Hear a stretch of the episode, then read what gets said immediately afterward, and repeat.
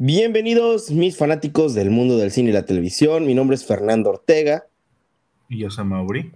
Y pues en este episodio vamos a hablar con ustedes acerca de la nueva película de DC Comics, Black Adam, protagonizada por La Roca, entre muchos otros actores más que vamos a discutir ahorita. Ah, les tenemos que ser sinceros, ya habíamos grabado una gran parte del episodio. Llevábamos como creo que media hora, 35 minutos de contenido y no sé qué pasó, que falló la aplicación y terminó la grabación y como que no se guardó el audio, entonces pues vamos a tener que volver a empezar, pero no, no hay problema, ¿no? Eh, entonces pues vamos a, vamos a comenzar, como siempre les decimos, pues vamos a hacer primero una reseña sin spoilers para que aquellos que todavía no han visto la película puedan entrar completamente tranquilos, ¿no? Y una vez que vayamos a hablar ya con spoilers, pues les haremos saber y pues ya le ponen pausa o si quieren seguir escuchando el episodio, como ustedes quieran, ¿no? Entonces, eh, bueno, como ya les habíamos dicho igual, Mauri y yo vimos la película al mismo tiempo. La fuimos a ver el jueves, nos tardamos un poquito en grabar el episodio, una disculpa por eso, pero pues aquí estamos, ¿no? Eh, y la verdad es que, pues, discutiendo un poquito, saliendo de la, de la película, nos dimos cuenta que teníamos prácticamente la misma opinión acerca de la película, o, uno, o más bien una opinión bastante similar. Entonces, sí, eh, bueno, no, no, sé si quieras comenzar tú hablando, Mauri. Eh, claro, sí, sí. En, el aspecto general de la película. Sí, sí. Ah, esta película creo que hay que iniciar hablando un poco sobre, para aquellos que están escuchando, es muy probable que algunos de ustedes eh, incluso hayan dado, hayan estado, decidido escuchar este, este capítulo por curiosidad de ver las críticas que ha estado recibiendo esta película, que eh, si no me equivoco ahorita tiene como 43, 42% en Rotten Tomatoes. Sí, en, la parte de críticas, no de audiencia. En la parte de crítica, de críticas profesionales. En la práctica de la audiencia le está yendo mucho mejor, pero eh, obviamente cuando esto pasó fue como que mucho de, mucho, fue un punto de, controversia entre los fans. Porque a ninguna película de DC le había ido tan mal desde, o sea, en cuanto a críticas, desde el corte de Joss Whedon de la Liga de la Justicia, que es infame ahora. Eh, quiero aclarar que igual, como ya dije, tanto Fernando como yo, tenemos, ya hemos hablado un poco de, esta parte, o sea, de, nuestra opinión, y podemos decirles que, francamente, no, no se lo merece esta clase de, tener este, una calificación incluso más baja o a la par con la del corte de Joss, de de la Liga de la Justicia. Definitivamente, esta cosa está uh, bastante sobre exagerado la, la, respuesta que ha tenido. O sea, lo hablamos. La película tiene problemas, sí. si, si, tenías expectativas bastante altas de esta película, muy probablemente no las, no las cumpla. No las va a alcanzar, no, o sea, porque, porque, bueno, seamos sinceros. Eh, esta se siente igual que cualquier otra película de La Roca. ¿no? es, una, es, una, es una película que está llena de acción, está llena de como que de espacios libres para comedia.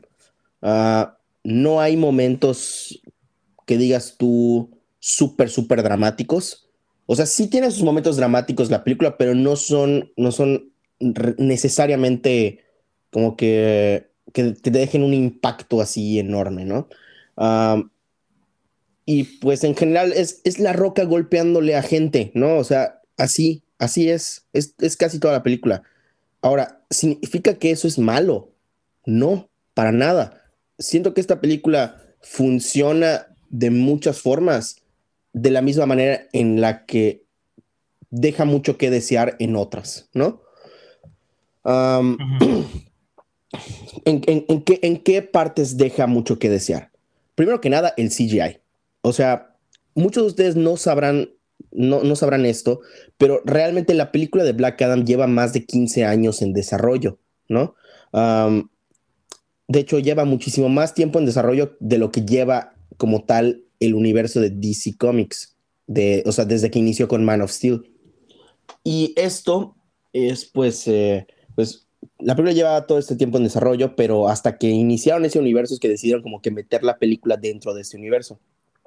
Y honestamente, para hacer una película que lleva 15 años en desarrollo, definitivamente el CGI se siente como de hace 15 años. O sea, siento que, o incluso más, o sea, el, el, CGI, el diseño como tal, la calidad que nos presentan, no es una calidad que, se rige bajo los estándares que tenemos hoy de las películas y series. O sea, es el mismo caso con She-Hulk, que me encanta, te juro, Mauri, me encanta que nuestro estándar ahorita sea, sea, o sea, de mala calidad de CGI sea She-Hulk. Porque sí, porque así es. O sea, estamos en una era en la que realmente el efecto, los efectos visuales son tan importantes como la sustancia de la trama que nos están presentando. Y, o sea, cuando ves proyectos como House of the Dragon o El Señor de los Anillos, The Rings of Power, o, por ejemplo, en, su tiempo, la película de Avatar de, James Cameron, o sea, tienes, tienes estas películas con grandes efectos especiales que aparte te presentan una historia concisa, estructurada, y con profundidad, pues obviamente nosotros llegamos a tener ciertos estándares de eso. Y definitivamente, a lo mejor la historia está muy buena, pero el CGI ahorita le está dando un golpe, pues, en el estómago a la película, ¿no? Y eso, pues obviamente la, afecta. Pero, ok, y aquí hay un, aquí hay un, eh, un detalle que quiero discutir contigo, Mauri, quiero saber cuál es tu opinión al respecto de esto. Es que en internet veo muchas personas que llegan y dicen que deberíamos de dejar de criticar a las películas de superhéroes, como si esperáramos que cada una de ellas eh, pudiese ser una posible candidata a, a, nominación de, de Oscars, ¿no? Eh, porque porque llegan y realmente no aprecian como tal una película de superhéroes. Este, me acabo de dar cuenta que acabo de ser como que entre comillas, pero sé que ustedes no pueden ver eso, pero así como que eh, a menos que sea como una película muy arriesgada que decide tomar un giro inesperado, por ejemplo, con la película del Joker, ¿no? Que se fue como un estilo más de culto, de, cine, ah, un estilo más indie, un, estilo, un estilo eh, más allá de lo que conocemos de una película de superhéroes, en la que realmente no hay acción, sino es más bien eh, irse dentro de la mente del, del, personaje, ¿no? Ah, los traumas, etcétera, etcétera, etcétera. No, no, sé qué opines al respecto de, de, este tipo de, eh, opinión que está teniendo la gente en Internet. Pues estoy en desacuerdo en algunos aspectos. O sea, la película como tal sí tiene muchos puntos que se pueden criticar. Hablaremos un poco más de eso en la parte de spoilers. Pero la, verdad es que siento que, esa clase de idea eh, hace una falta de servicio a las otras películas que, por ejemplo, eh, una de las cosas que más criticamos fue el villano. Sí, el villano ciertamente se siente como un como un típico villano de estereotipo que es desechable, ¿no? O sea, no, no deja una marca mayor en, en, pues a futuro del universo, no, no ayuda ni siquiera tanto como para ayudar al desarrollo del personaje. Ah, a lo mejor un poquito sí, pero no, no de la manera en la que, la que esperábamos. Y, y definitivamente se siente, como le digo, como te digo, desechable. Un villano desechable. ¿No? Entonces, sí. Sí, sí, sí. Y no. Hablamos más en la parte con spoilers, pero sí es un villano que, que lo escuchas, lo ves y dices, pues. No voy a acordar de él en una semana. Pues, sí, totalmente. Hay películas, y, no es como que. En todas las películas tiene que llegar al, al nivel de yo, creo, cosas así, que digamos o sea, para poder ser memorables. Hay muchas películas que, que, que, hay muchas películas de superhéroes que tienen al villano por muy poco tiempo o incluso villanos más simples de lo normal. Que o sea, lo que, lo que tú estás diciendo, lo que tú estás diciendo es que em, lo que está ocurriendo aquí es que los, los villanos, pues no, eh, cuando no tienen profundidad como tal, dañan a la historia de la, de la, película y por eso no, no, no, son tan alabadas por los fans. Ah, siento que ese es un factor, pero también estoy diciendo que la película sí tiene sus errores y que también siento que se debe de poder criticar. Uh, Decir que eso lo están criticando porque eh, no es como X otra cosa que les gustó a la gente o no es como otro producto, pues la verdad, a lo mejor hay gente que sí, no sé, no, no he visto tanto esa parte, pero sí siento que, que puede ser como un poco defensivo de algo que no, no he visto, la verdad. O sea, no creo que la gente no le haya gustado Black Adam, si les gustó o no les gustó, por, porque no fue una exploración psicológica del personaje. No, claro, claro. O sea, digo, no, no estamos pidiendo que cada película sea una exploración psicológica de, del superhéroe, ¿no? Pero definitivamente hay formas en las que puedes llegar y mostrar un poco más de, de lo que está hecho el personaje más allá de sus músculos, ¿no? Y la verdad es que La Roca tiene muchos músculos. la Roca tiene muchos músculos. Y entonces, o sea, de ah. que casi casi sus hombros tenían hombros. Sí, hay una escena donde se ve muy bien lo muscular que es. ¿Cómo se dice? Sí. o sea, igual La Roca hace un buen trabajo en eso, es otra cosa que podemos hablar, pero sí, sí, obviamente hay partes en las que digo, ok, pudieron haber explorado el personaje un poco más en esta área y todo eso, pero el hecho de que, o sea, yo sí siento que sí hay cosas que, que decir de esta película que son como que puntos, no es una película perfecta. no, no, ninguna tampoco, es. Eh, eh, tampoco diría que es, o sea, estamos hablando un poco de eso, pero es como que hay gente que, que piensa que, está, que, que, o tiene que estar a la, o sea, yo la pondría como que abajo de Aquaman, abajo de Man of Steel, abajo de todas esas películas que son como que muy, muy buenas, pero ligeramente más abajo y como que siento que la gente está pensando que solo puede ser o de las mejores películas de DC o de o la peor película de DC, digamos. O sea, siento que está mucho esa opinión. es, que sabes cuál es el problema aquí? Mm. Las expectativas que se generaron para los fans. Porque en los trailers y todo eso, y La Roca hablando de la película, así, estaban diciendo que la película literalmente iba a cambiar toda la dinámica de, del universo de DC.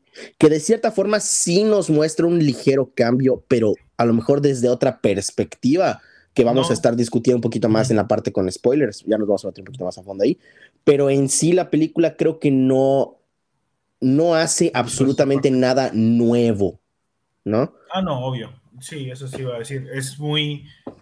Si quieres ver una película de La Roca donde La Roca es un superhéroe, esta es una película que te va a gustar. Sí. Ese es básicamente lo que tenemos. Es un, o sea, hay un antihéroe, más dicho, antivillano. Sí. entonces ahí realmente no hay tanta. O sea, no siento que. Aquí esta es una película donde vas a ver a, La Roca con su carisma siendo un antihéroe. Y yo creo que ese es un punto importante, igual que me gustaría hablar ahorita, que creo que es un error que, está que cometió DC Comics aquí, y es introducirnos a La Roca, introducirnos a, Black Adam directamente como un antihéroe, ¿no? O sea, yo entiendo que es muy difícil hacer una película en la que realmente, o sea, haciendo una película, me refiero de cómics, ¿no? O sea, de, cómics, en las que realmente el, el, protagonista sea el villano, ¿no? O sea, yo entiendo, porque en generalmente las películas de, superhéroes no, no están apuntadas sino para una audiencia en general, ¿no? O sea, no para un grupo específico así como tal, sino una audiencia general. Y obviamente en esa audiencia general incluye niños que los niños son una, una parte del, del mercado de, de, venta de superhéroes muy, muy grande por los juguetes y no sé qué cosa, la, la, la, por las loncheras, etcétera, ¿no? Entonces, pues no quieren que vean a un villano como, como una, una persona, de, un modelo a seguir. O sea, lo entiendo, ¿no? Pero yo creo que el error aquí fue la introducción como tal, te digo, de este personaje ya tirado como antihéroe. O sea, literalmente lo que están haciendo con Harley Quinn, lo están haciendo aquí con Black Adam.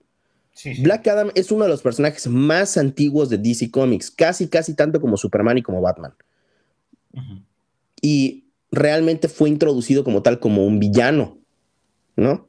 Entonces, yo siento que si nos hubieran introducido a Black Adam en otra película, a lo mejor en Shazam 2, como el antagonista de esa película, y luego nos trajeran la película de Black Adam como para mostrarnos una faceta totalmente diferente del personaje, eso ayudaría un poquito más al desarrollo del personaje. Claro, claro. Que se nos hubiera introducido ya sea en Shazam 2.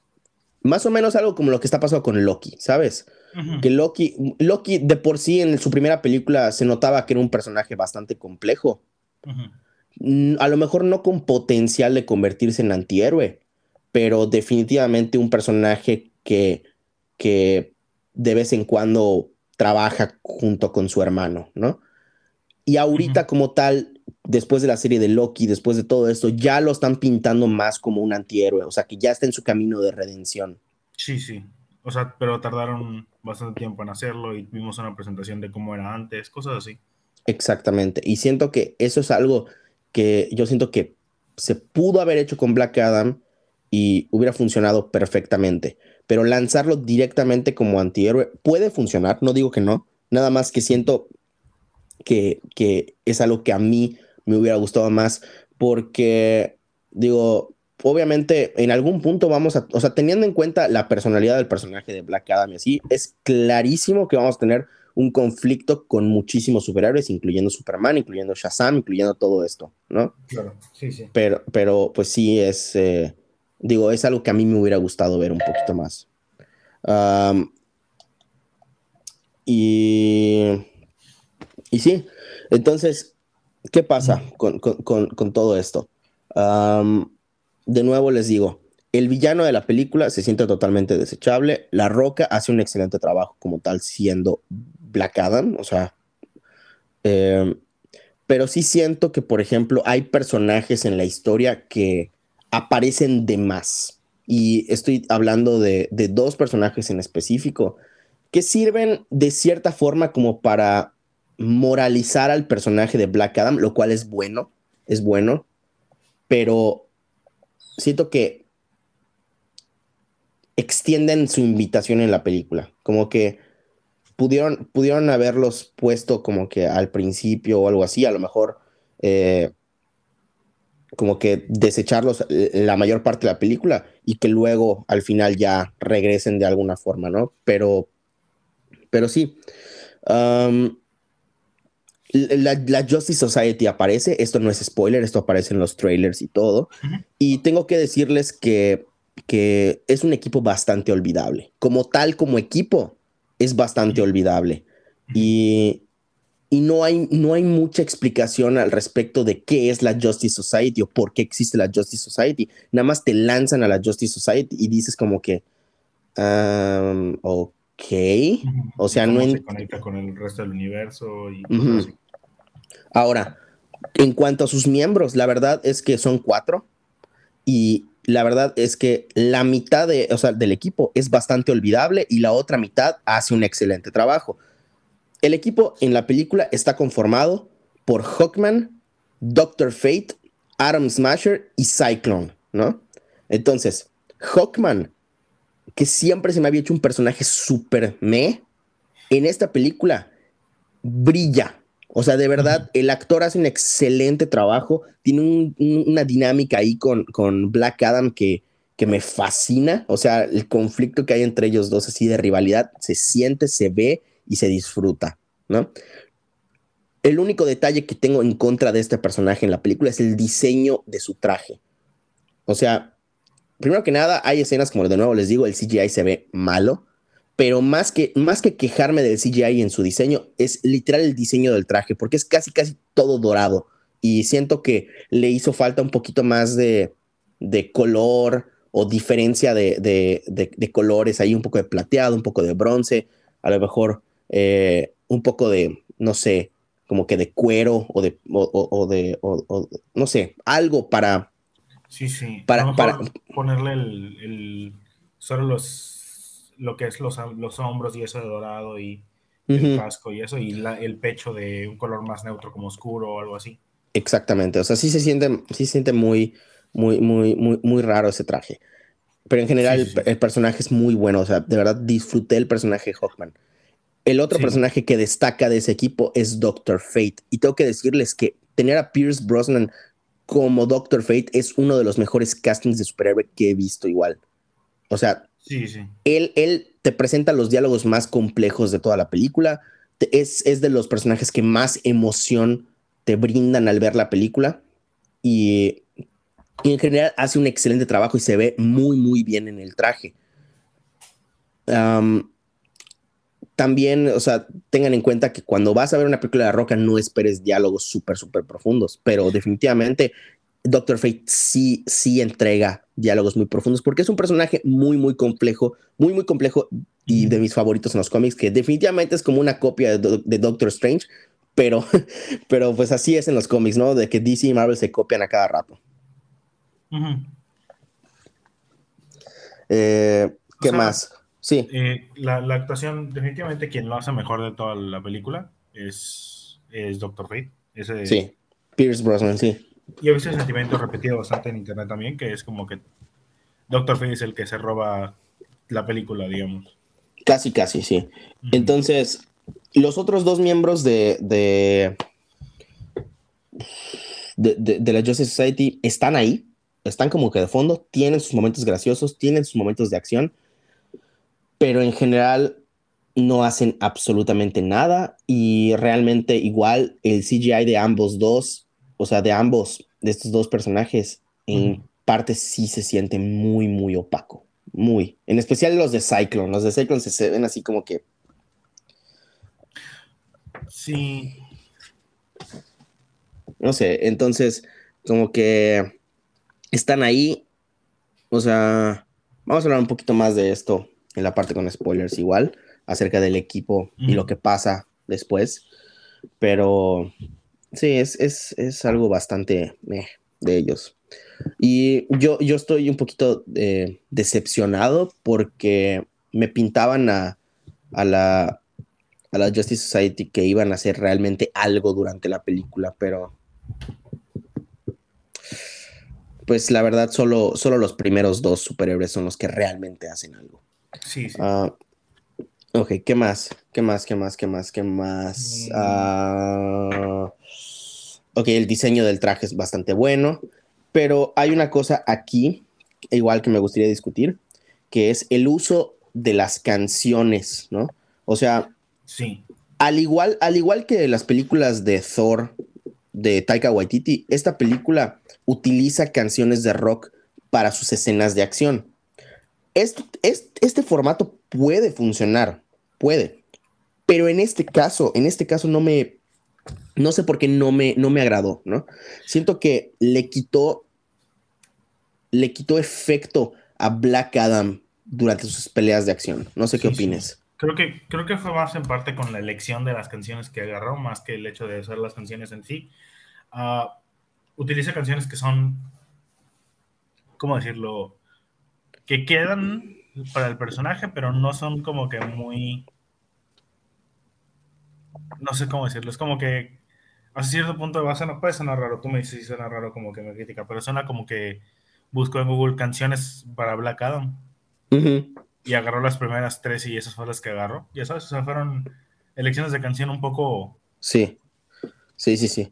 O sea, y, no, me, no me malinterpreten aquí. O sea, yo no estoy diciendo que, que Thor Ragnarok o Thor Love and Thunder lo manejaron mejor en ese aspecto de las canciones que Black Adam. Para nada. Ustedes saben mi opinión acerca de Thor Ragnarok. Thor, Ragnarok es una de mis películas así que menos me agradan. O sea, de plano, no soporto ver esa película.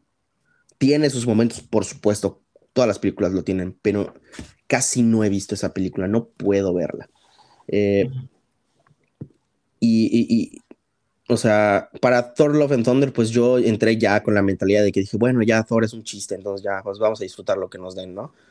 Pero pues ya ni modos. Eh, en cambio, en esta película, yo, yo entraba con la esperanza de que, de que, de que Black Adam fuera así completamente oscuro y de que golpee un montón de gente. Y sí lo es, pero durante esas escenas con estas canciones, eh, no funciona. Y es como dice Mauri, o sea, sí se siente como que nada más puso en Google canciones para Black Adam y ya está. Pero de nuevo les digo, no es que esté yo diciendo que usar canciones como tal que ya existen dentro de las películas le quite algún aspecto a esta. O sea, véanlo, por ejemplo, con la película de The Batman, ¿no? La de Matt Reeves y Robert Pattinson. Esta película utiliza la canción de Something in the Way de Nirvana, pero pero esta canción, esta canción, de hecho, el director dijo que escribió la película de The Batman basándose en la película, basándose en la canción, perdón, de, Something in the Way. Entonces, en las escenas en las que aparece esta canción, se siente que pega literalmente, o sea, que está a la par de lo que está sucediendo. lo que te transmite la canción es lo que está pasando en la película.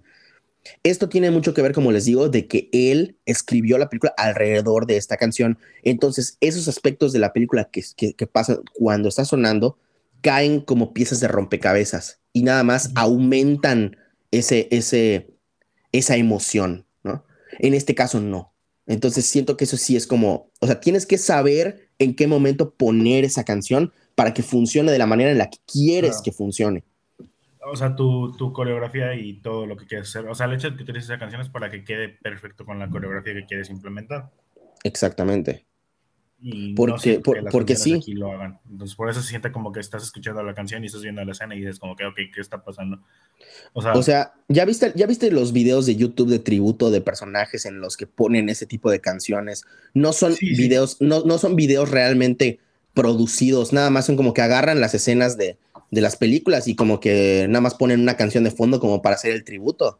Así, me, así, así me sentía yo viendo la Black Adam y sonaban esas canciones. Sí, sí, sí. O sea, son como los AMVs, pues, cosas que hacían en el pasado.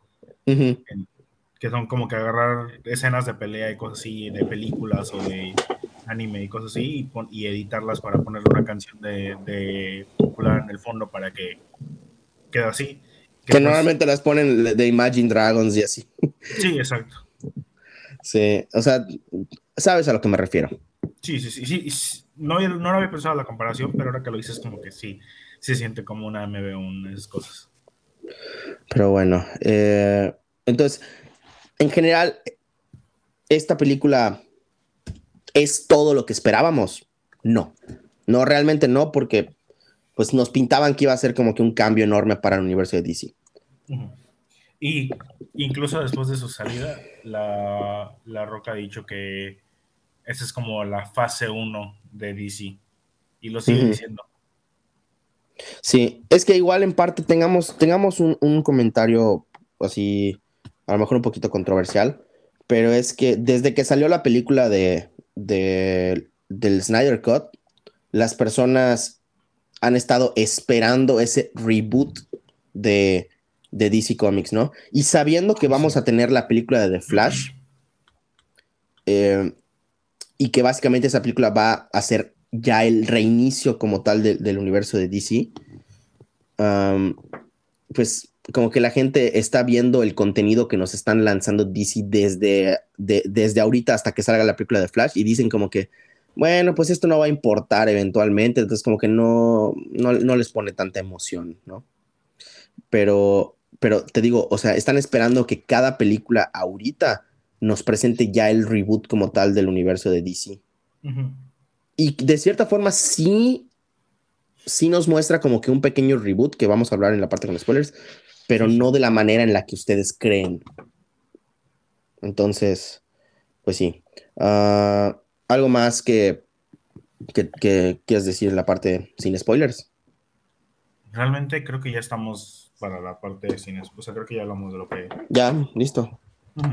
Ok, entonces empezamos la parte con spoilers en 3, 2, 1. Ok, ahora sí, libertad. Muy bien, entonces, ¿a qué nos referimos cuando estamos hablando de que en la película se nos muestra un pequeño reboot del, universo de DC?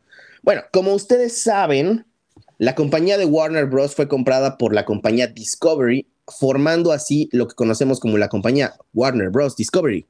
Muy ingeniosos en el nombre, ¿no? Eh, entonces, se crea esta compañía y ¿qué pasa? Voltean todo, toda la compañía la voltean. Empiezan a ver qué sirve, qué no sirve, no sé qué cosa. Ahí están teniendo problemas con HBO Max y dicen que no les sirve, pero pues no, no, creo que ese sea el caso. Uh, Luego están viendo que el universo de DC está hecho, pero bolas, no saben ni a qué dirección se están yendo. Uno de los personajes más queridos de todos los tiempos ha sido desperdiciado de una manera increíble. Estoy hablando de Superman. Entonces, ¿qué pasa ahora? Bueno, llega la nueva directiva a la compañía y deciden que van a tener otra vez a Superman al frente de todo. Se le acercan a Henry Cavill y, oh sorpresa, ¡pum! regresa Henry Cavill en esta película. Listo, así como tal. Entonces, ese es el reboot de cierta forma que estamos teniendo. No es un reboot como tal dentro del universo de, DC, es un reboot más bien externo. Es externo de la compañía, que ya están, ya están poniéndose las pilas, ya están agarrando un sendero que esperemos que sea el correcto, porque hasta ahorita está empezando bien al traer de regreso a Henry Cavill que en mi opinión es Superman. O sea, tenemos la suerte que realmente, realmente hablando, los Supermen que hemos tenido en el cine y, televisión han sido muy, muy buenos. O sea, empecemos con, con Christopher Reeves. Él es Superman, más bien él era Superman, pero es el clásico Superman, ¿no? Luego tenemos a, Brandon Routh de, Superman Returns, que en sí es una película mala, pero él fue un buen Superman. Y luego regresó para el evento de Crisis en Tierras Infinitas de CW, interpretando a Superman de Kingdom Come, y ¡pum!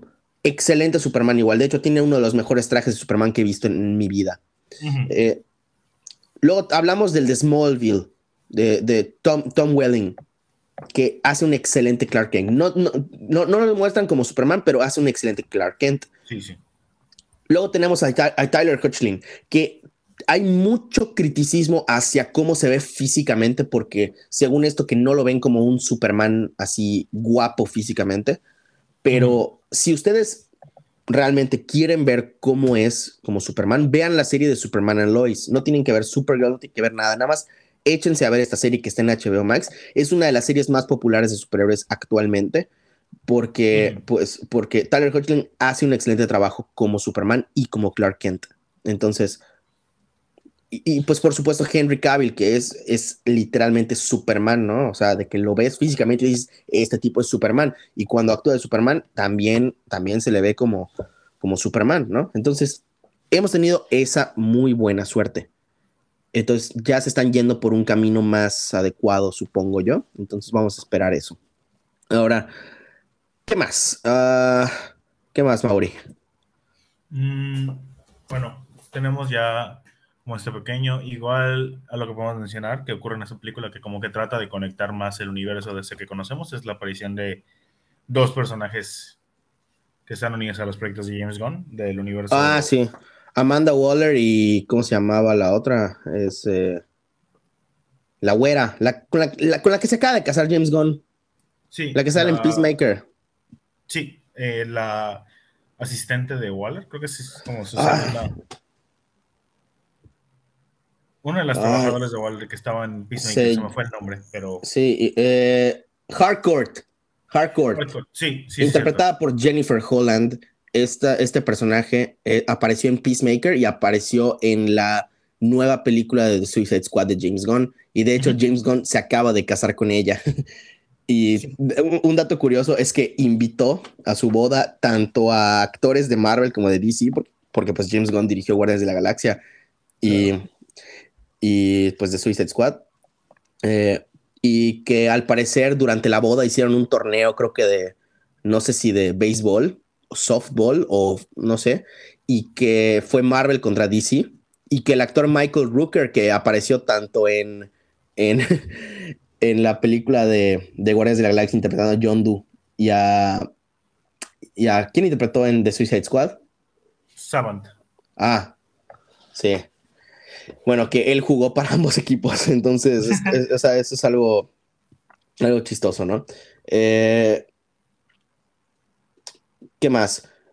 Entonces sí, o sea, tenemos esta conexión mayor con el universo, o sea, se siente conectado esta película al universo, sí se siente conectada. Sí, sí, y se nota que es como el primer paso a tratar de decir si está pasando todo. Uh, no sé cómo sentirme, lo hablamos un poco en el JSA, en, cuando hablamos de la, la JSA, uh, sobre el hecho de que básicamente como están manejando este universo es como decir, sí, todo esto ya existe, solo estamos empezando a verlo desde ahorita. Sí, y eso creo que es una gran diferencia que hay con el universo de Marvel, porque, o sea, cuando tú empiezas a ver Iron Man y Iron Man 2, o sea, básicamente toda la fase 1 del universo de Marvel, lo que te están contando ellos es que está iniciando la era de los superhéroes. Exacto.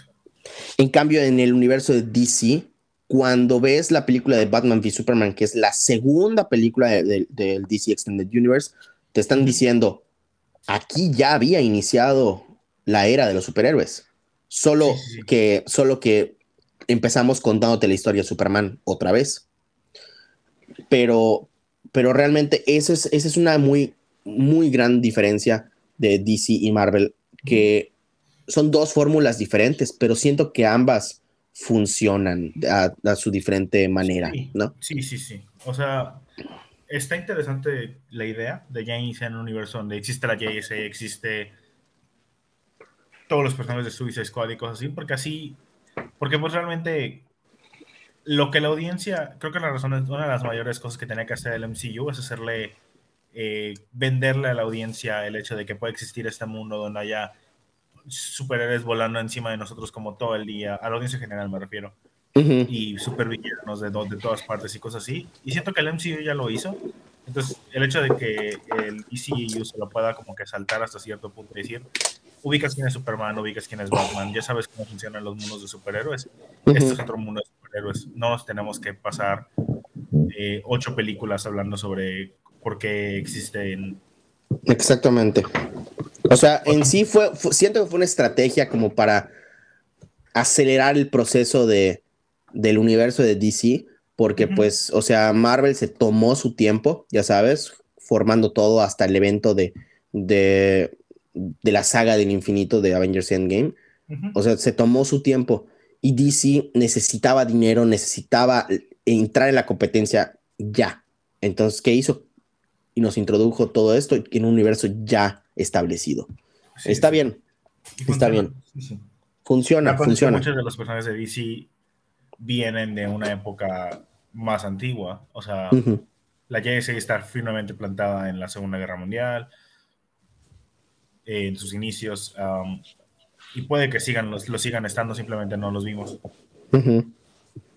Um, Mujer Maravilla salió ahí antes. O sea, hay muchas cosas que digo, ok, entiendo por qué no lo hiciste. Porque, por ejemplo, Capitán América y los Howling Commando tenía los Invaders también, pero fácilmente pudiste hacer una película de Capitán América sin los Invaders, la prueba es esa. Um, sí siento que a lo mejor se puede haber un poco, se puede haber puesto un poco complicado si trataba de hacer lo mismo. Realmente siento que es eso. Sí me gusta más. Te digo que la cosa en Peacemaker. No sí me gusta más uh -huh. en comparación. Las dos tienen sus puntos positivos. Sí. Um, pero hay algo como que entretenido del hecho de que, por ejemplo, en Peacemaker puedan referenciar a Dol a Dolman, a cualquier personaje como que súper oscuro.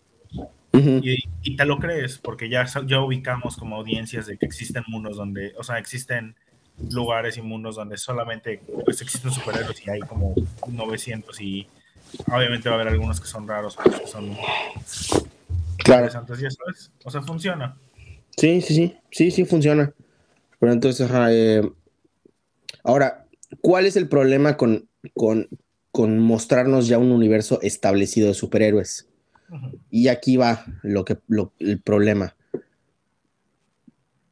dos, dos palabras. Doctor Fate. Sí, sí, sí, sí. Doctor Fate realmente brilla durante toda la película, pero a la hora de su muerte, creo que esperaban que tenga un impacto mayor sobre la audiencia, porque pues Pierce Brosnan es un actor súper querido y la verdad es que tuvo su reflector durante la película, tuvo momentos emotivos, momentos en los que decías como que, oye, sabes que sí se preocupa por sus amigos. Y sí, o sea, de cierta forma sí generó un golpe emotivo en la película que, que le hacía falta, ¿no?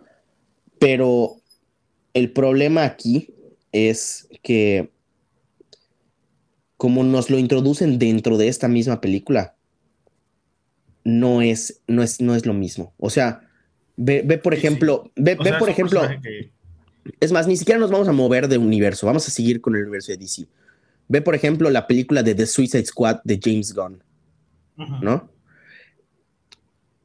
Ya tuvimos una película de Suicide Squad antes, en la que nos introducen a Rick Flag y te encariñas con él, dices, oye, es un buen personaje y todo, y luego llega la película de James Gunn y lo matan.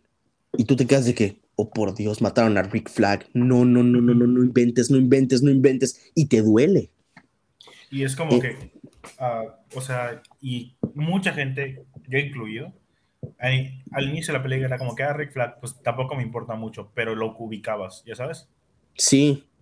Y luego, sí, sí, sí lo conoces. Te cae muy bien, te cae, ¿entiendes todo? Sí, sí. Y dices, wow, porque como, o sea, como esta película hizo que me importara Red Flag al punto en el cual estoy molesto de su muerte. Exactamente, esa es la cosa, esa es la cosa, ese es el punto. Entonces, mira, ese es el problema de, de meternos en un universo ya creado de superhéroes.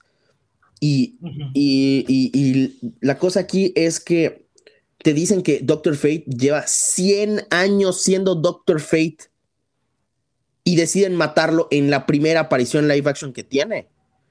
O sea, no inventes. Yo, yo honestamente hubiera preferido que sí maten a Atom Smasher o que maten a Hawkman. Sí, sí. O, sea, o sea, Hawkman, la verdad, me volví fan del personaje en esta película de verdad. Entonces, pero si hubiera, pero Doctor Fate es de mis personajes favoritos de DC Comics. Yo hubiera preferido que maten a Hawkman sobre, sobre a Doctor Fate. La cosa con Doctor Fate es que es un personaje que radica mucho y la película trata de hacer esa como alusión que ha vivido por mucho y es un hombre muy sabio y todo eso. que y haga toda esta parte, como que tiene más sentido cuál es el problema, que nosotros como audiencia solo hemos escuchado el hecho de que es una persona que ha vivido por miles de años y todo eso, ya sabes. Sí, sí, sí. Y, y, de que... Ajá. No, no, eh, pues, sigue, sigue. O sea, es el problema aquí es que entiendo que trataban de hacer, pero a menos de que seas una persona que, incluso si sabes mucho de Doctor Fate, es como que, ok, ¿por qué no? Para que pudiera decir, ok, porque si lo que estás tratando de venderme es que es una persona súper vieja que ha vivido y peleado por muchos años, pues como... Que por está como que dejándose llevar y sacrificándose por eso, pues es como que me pudiste haber mostrado más de él antes de que supiera, porque la película inicia con él ya sabiendo. Sí. Entonces, como que. Sí, así es. Qué bien. O sea, que. No lo sé, pero, pero. Sí, ah, sí, exacto, exacto. Y, o sea, de que, ten en cuenta esto, la gente ahorita está pidiendo una película de Doctor Fate, así, pero, ¿por qué? O sea, ¿cuál es el sentido de traernos una película de Doctor Fate? Siento que sería exactamente lo mismo que pasó con la película de Black Widow. O sea, ¿por qué? O sea, digo, también se pasa una película de Doctor Fate donde el casco. Porque sí es un concepto que pasa. Sí. Sí, sí, sí. O sea, sí es algo que este pasa. que vimos en esa película es más como un mentor de, de este futuro Doctor Fate. Ahí sí lo podría ver funcionar, pero. Claro, claro, pero tengamos en cuenta que, o sea, tú dices Doctor Fate y, y piensas en, en, en este de eh, en Kent, o sea, en Kent Nelson, el, el, el, personaje Doctor Fate. Es como cuando piensas en, En, en, Hechicero Supremo y piensas en, Stephen Strange, ¿sabes? Claro. O, o, cuando, o cuando piensas en, en, o sea, de que, por ejemplo, ahorita tenemos dos Capitanes América, o sea, tenemos a, Steve Rogers, tenemos a Sam Wilson, pero tú dices Capitán América y ¿cuál es el primero que te viene a la mente? Sí, sí, obvio, te viene a la mente eh, Steve Rogers. Claro. Esa es la situación ahí también, que es como que, ¿cómo? O sea, sí me gustaría ver una película de Doctor Fate porque me gusta el personaje, pero van a tener que trabajar mucho para hacernos sentir como que este no... No, no, no, no, no, no como Black Widow 2.0. Ajá si van a hacer una precuela, tiene que ser algo importante. La verdad, no me gustaría que hiciera una precuela porque ya sabemos cómo acaba, entonces no importa. Y, o sea, y siento que podrá terminar siendo muy. Lo que sí me gustaría ver, a lo mejor, escucha esto, una forma en la que podrían traer de regreso a Doctor Fate es que en, en alguna película que hagan eventualmente y que se muestren escenas de flashbacks de que del pasado, tipo estilo Wonder Woman, así que estaba durante la, la Primera Guerra Mundial y así. Eh, que algo, que, perdón, que aparezca Doctor, Doctor, Fate, que aparezca Doctor Fate en la, en la película, así como que de apoyo. O sea, sería una forma de traer al personaje. Pero en sí, una película de Doctor Fate creo que no es algo que yo quisiera ver, porque no me gustaría que manchen el nombre de Doctor Fate de esa forma como que nada más haciéndole una película, a pesar de que ya lo mataron. No lo sé. Ah, es, un, es un. Es un lío esto, pero. Pero. Por ejemplo, no sé. Mm, ¿Qué más? ¿Qué más? ¿Qué más? ¿De qué más podemos hablar de la parte con, con spoilers? La verdad, yo sí creo que vamos a tener, por ejemplo, un cameo ya de La Roca en Shazam 2. O sea, ya necesitan traer de a Wedge a, Shazam y a Black Adam juntos, porque si se esperan a Shazam 3, a, Shazam 4, cosas así, eh, el, morro este que interpreta a Billy Batson ya va a tener barba. Ya va a ser como los morros de Stranger Things. Va a ver muy, muy viejo el actor. Entonces no va a servir de mucho. Pero sí. Eh, sí. Yo, sabemos, ya hablamos un poco de esta parte, eh, pero a mí me gustaría mucho que lo que estén ticiando en esta postcréditos no es solo Superman contra Black Adam, sino Superman y Shazam contra contra Black Adam. Sí, eso estaría bien. O sea, estaría bien. Está bien que, quiera, que quieran los fans la pelea de, de, Black Adam contra Superman. Está, está perfectísimo. Sí.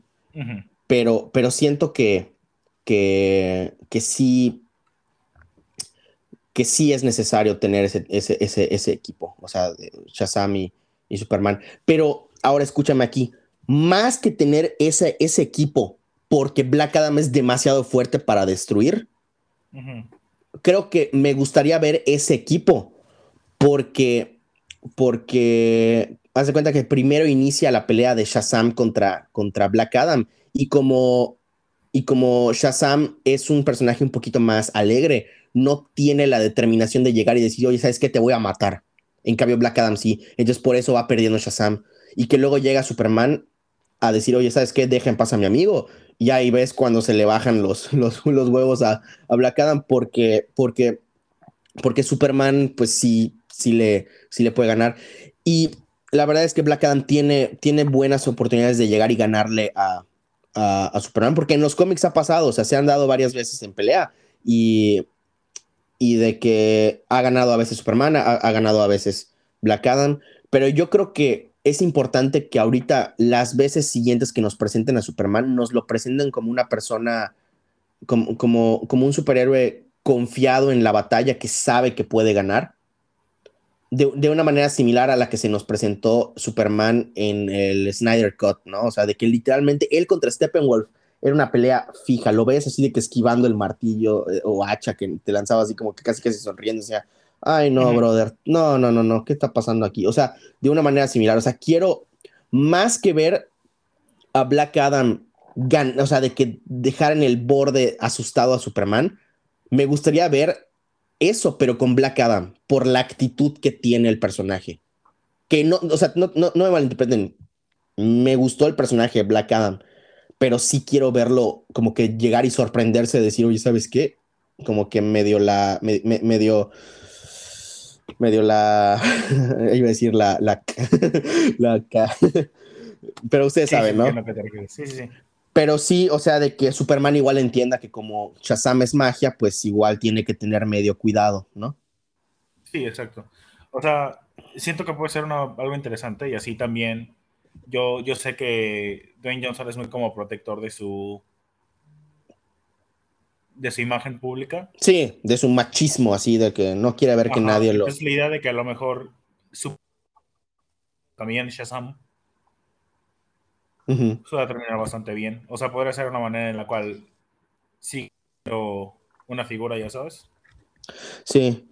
De hecho, o sea, qué bueno que, qué bueno que mencionaste ese dato de, que es una persona que protege mucho su imagen.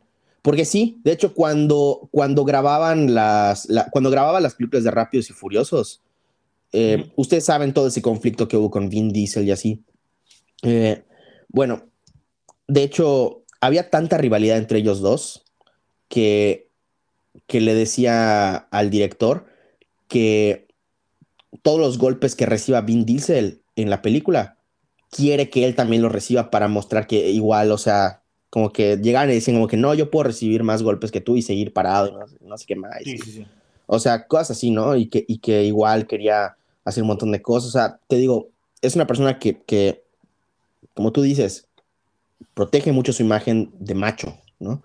Entonces, entonces sí, sería, sería yo creo que algo nuevo de ver si llegan y le dicen, no sabes qué, va a llegar Superman y te va a dar en tu maíz, así, vas a tener tus momentos de defenderte, pero te va a dar en tu maíz. Por eso yo siento que puede ser más razonable eh, la idea de hacer un team up entre Shazam y Superman, que son de que, bueno, tanto en los cómics como en, el, en el DCU, de que son personajes que son considerados los más fuertes de su universo. Claro. Claro, claro. Y hacerlos, y hacerlos un team up entre ellos dos para derrotar a Black Adam. Siento que sí puede servir. Que, y como que enfatiza el hecho de que a lo mejor sin la ayuda del otro nunca hubieran podido ganar como tal. Pues está bien. No tengo tanto problema con esa parte. Así la roca no se siente. Sí, porque. Sí, porque igual, o sea, ten en cuenta que durante toda la película llegan y te dicen que, que una persona, o sea, como que la moraleja de la, de la película como tal es que tú puedes ser una persona súper, súper fuerte, pero solo no vas a ganar. O sea, al final de cuentas, Black Adam utiliza como equipo a la Justice Society para vencer al villano. Entonces, entonces llegan, llegan, entonces como que pues ese concepto de la pelea que tú dices de Shazam y Superman contra Black Adam sería más que nada llegar y decir como que, ¿sabes qué? O sea, sí, yo te pude haber ganado solito, pero decidí trabajar en equipo para ganarte aún más rápido. Sí, exacto. Está bien. Eso siento que está bien. Así siento que funciona. Sí, porque pues definitivamente ahorita como tenemos al, al Black Adam de, del universo de DC, no es una persona que adore trabajar en equipo. Eh, en teoría Batman tampoco lo debería de ser, pero pues ahí nos lo pintan diferente, ¿no? Eh, claro. Pero, pero sí, o sea, yo no dudo que en algún punto, ya con este reboot que vamos a tener eventualmente con Flash, eh, pues vamos a, tener ya a Black Adam como miembro de la Liga de la Justicia. Porque pues yo creo que eso va a ser el, el final. Pero de él antes de eso. Sí, sí, sí, porque literal, o sea, de hecho estábamos comparando al personaje de que, de hecho, eso es un punto que yo quería llegar y hablar en esta parte con spoilers, que me sorprendió mucho ver este concepto en la película y es que literalmente los ciudadanos le tiran odio a los superhéroes, pero le estaban, pero estaban alabando a Black Adam porque él mataba a los opresores. Y es una, es una perspectiva bastante nueva de ver en, una película de, superhéroes. Lo vimos por primera vez, de hecho, en la película de The Batman, con las personas apoyando al acertijo, porque se estaba yendo detrás del gobierno corrupto. Pero aquí se están yendo, o sea, detrás de Black Adam porque él los está liberando, entre comillas, o eso creen ellos al principio, ¿no? y como que ven a los superhéroes y dicen así como que ustedes nunca vinieron y no sé qué cosa, nos dejaron aquí solos y este llega a nuestro Salvador y, y nada más porque ven que nos está salvando, ustedes vienen a detenerlo y no sé qué cosa, Y está, está, muy, está muy padre ese concepto, está, está muy entretenido de ver. Sí, sí, y es bastante intrínseco al personaje de Black Adam, que es que en Kandak él es un héroe porque él es la única persona que los defiende. Exactamente, y, y es de hecho, lo estábamos comparando con Doctor Doom, ¿no? Lo estábamos comparando con Doctor Doom cuando salimos y pues es, es, una manera similar, o sea, tú llegas y dices, ¿cómo es que un villano de, de Marvel tiene un país entero bajo su control? Bueno, de la misma manera que pasa con Black Adam, porque literalmente su país lo ve como un salvador y, o sea, como el Mesías. Y entonces de que, de que, además, como es el líder de una nación, tiene inmunidad diplomática de cierta forma, ¿no? Entonces, pues sí, sí, es, un concepto muy, muy raro que, que la verdad me sorprendió mucho de ver en ese aspecto. O sea, como que yo lo sabía, pero no esperé que lo mostraran en la película. No sé, me sorprendió. Me gustó, me gustó. Entonces sí. ¿Qué más? ¿Qué más? Eh, Uh, ¿Algo más que, quieras decir? Uh, no, realmente siento que sí cubrimos todo. Hay cosas de que hablar de esa película, pero pues en general es eso, ver el futuro de Black Adam. pues sí. Bueno, tu opinión general, así como para cerrar, ¿cuál es tu opinión general sobre si esta película sí se vuelve la fase 1 de, de lo que es ahora el universo DC? No, no, definitivamente no se vuelve la fase 1. No, eh, yo creo que esta película sirve más que nada para reafirmarnos que ya hay una nueva dirección del universo, pero en sí no, no se siente como un, como un reinicio. No se siente como un nuevo inicio ni nada. No sé, está raro. O sea, es como... Ah, no lo sé. es, es un poco difícil de explicar, pero sí. O sea, ya está, es como que vamos a seguir adelante, pero como que veo incluso mucha gente confundida por el hecho de que salió el Snyder Cut. Y de hecho es algo que dice Warner, que desean que no hubiera salido el Snyder Cut. Porque, la pues, pregunta es, ¿cuál es canon de los dos? porque incluso, incluso hay gente que, que ya vio la, la, película de Flash como para dar las primeras reacciones y dicen que, que el Snyder Cut puede o no ser canon, entonces como que dicen como que a ver qué está pasando aquí. O sea, tenemos un montón de dudas realmente de qué está pasando, pero esperemos que nos las resuelvan ya pronto, ¿no? Ah, entonces, sí. Pero bueno, yo creo que eso ya sería todo lo que, lo que tenemos que decir acerca de, de Black Adam. esténse pendientes de redes sociales hoy, domingo, el día que estamos grabando este episodio y que lo vamos a sacar, se estrena el final de temporada de House of the Dragon, que tengo planeado sacar un episodio de, ese final. De hecho, eh, me estoy organizado con un amigo para que vaya a grabar conmigo. Ah, y también eh, ya está la preventa de, Black Panther Wakanda Forever. Así que ya pueden ir a comprar sus boletos. yo o sea, de que la película sale un jueves, ¿no? Pero yo creo que la voy a, no, un miércoles, pero yo creo que la voy a ir a ver hasta el jueves porque tengo exámenes, entonces, uh, sí, entonces va a estar, va a estar medio complicado. Temporada de exámenes, así que sí está medio. Sí, va a estar medio complicadito. Y la verdad es que un, el examen del jueves que tengo así es, es un examen difícil, entonces esperemos que, pues, que me vaya bien. Uh, ¿Qué más? ¿Qué más? ¿Qué más? ¿Qué más? Eh, sí, tengo pendientes dos episodios que quiero sacar. Uno hablando sobre Halloween Ends, que les dice a Mauri que la vea primero para que hablemos de esa película. Y también un episodio hablando del final de temporada del Señor de los Anillos. Estoy tomando mis notas para hacer ese episodio lo mejor que se pueda. Entonces, una vez que tenga mis notas, ya voy a grabar y les haré saber por redes sociales. Ah, muchísimas gracias por escuchar este episodio. No se olviden de, de darle calificación alta en donde sea que estén escuchando, Spotify, Google Podcast, Apple Podcast, donde sea que estén escuchando este episodio, por favor, ayúdenos dándole una muy buena calificación, de verdad nos ayuda. No se olviden de, seguirnos en redes sociales, ahí está la, cuenta de, de, Instagram, arroba espaciogeek.podcast. Y en general nada más le quiero mandar un saludo a eh, dos amigos que nos acompañaron igual a ver la película de Black Adam, a Mauri y a mí, y mi amigo Mau Alfaro y mi amigo Daniel Ramírez. Un saludo para ustedes.